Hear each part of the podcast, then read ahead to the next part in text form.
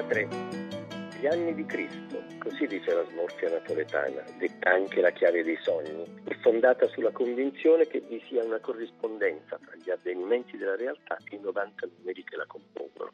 È il libro sacro dell'otto, un libro per tutti, per chi sapeva ma soprattutto per chi non sapeva leggere, e il cui contenuto si tramandava per tradizione orale, come le fiabe, i miti, le leggende. Tutti i napoletani del popolo conoscevano a memoria e in parte ancora conoscono la smorfia e sono in grado di applicarla a qualunque sogno o evento. Ecco un dialogo tipico ripreso dal ventre di Napoli di Matilde Serao. Prete sognato un morto? 47. Ma era un morto che parlava, e no, allora 48. E piangeva pure. 65 ma il sogno vi ha spaventati. Sì, e allora aggiungete 90, la paura. La conoscenza popolare dei numeri della smorfia era così profonda che molte persone traducevano direttamente la realtà in cifre, operando una sorta di trascodificazione. Ancora oggi nella Napoli popolare per dare del pazzo a qualcuno gli si dà del 20 roie, 22, e in generale, soprattutto fra le donne, le indurie tradizionalmente si dicevano in numeri.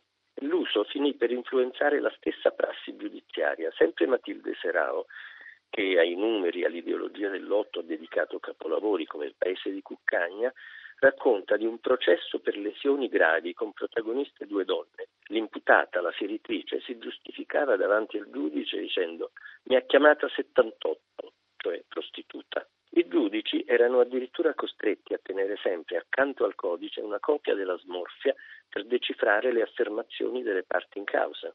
Charles Dickens, che soggiornò a Napoli nel 1845, scrive che in questa città il popolino crede che ogni cosa, ogni avvenimento sia una specie di visione, tanto per chi vi assiste, tanto per chi vi prende parte, e che abbia sempre un rapporto diretto col gioco dell'otto.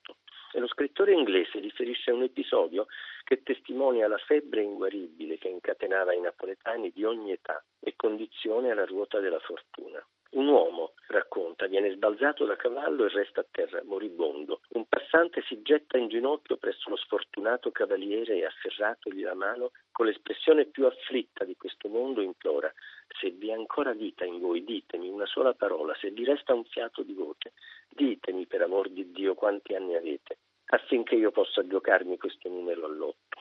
Vittorio Imbriani, uno dei grandi novellieri italiani dell'Ottocento e famoso esperto di tradizioni popolari, racconta una storia molto bella sospesa tra finzione narrativa e documentazione antropologica di un frate francescano accanito giocatore che perde la fede perché considera Gesù direttamente responsabile della sua sfortuna all'otto, al punto da rimproverare il figlio di Dio, dice, e che ti costerebbe, dice, lasciarmi vincere almeno una volta?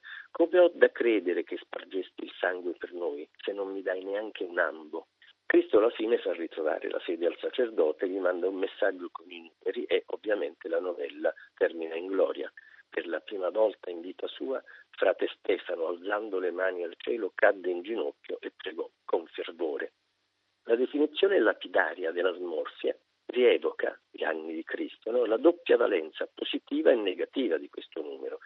Secondo la numerologia è uno dei numeri maestri, quelli più carichi di vibrazioni e di equilibrio, simbolo dell'amore e del sacrificio. E di fatto il 33 è sempre considerato un numero altamente simbolico in molti contesti religiosi, mitologici, a cominciare da quello biblico, dove prima di arrivare ai 33 anni di Cristo compaiono come dato significativo i 33 anni di regno di David. L'induismo conta 33.000 divinità e i rosari islamici, il Tasbeh e il Misbah, hanno 33 grani oppure 99 grani, cioè 3 volte 33, che corrispondono ai 99 nomi di Allah. Ma anche Alessandro Magno sarebbe morto a 33 anni e le corrispondenze enigmatiche non si fermano qui, le tre cantiche della Divina Commedia constano ciascuna di 33 canti.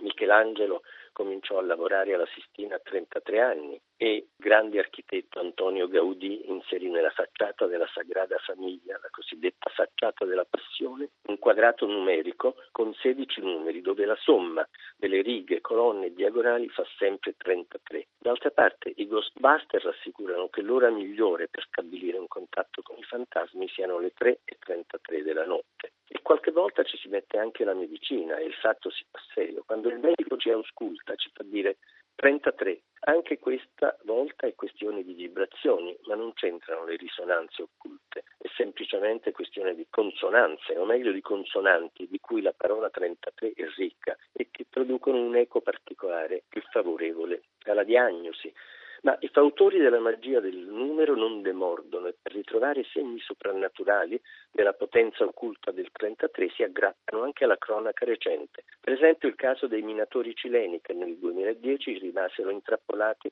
nella miniera di San José. Erano 33.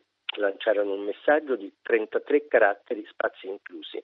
La scavatrice impiegò 33 giorni per aprire il tunnel che consentì la risalita e il caso fu coperto dai media di 33 paesi.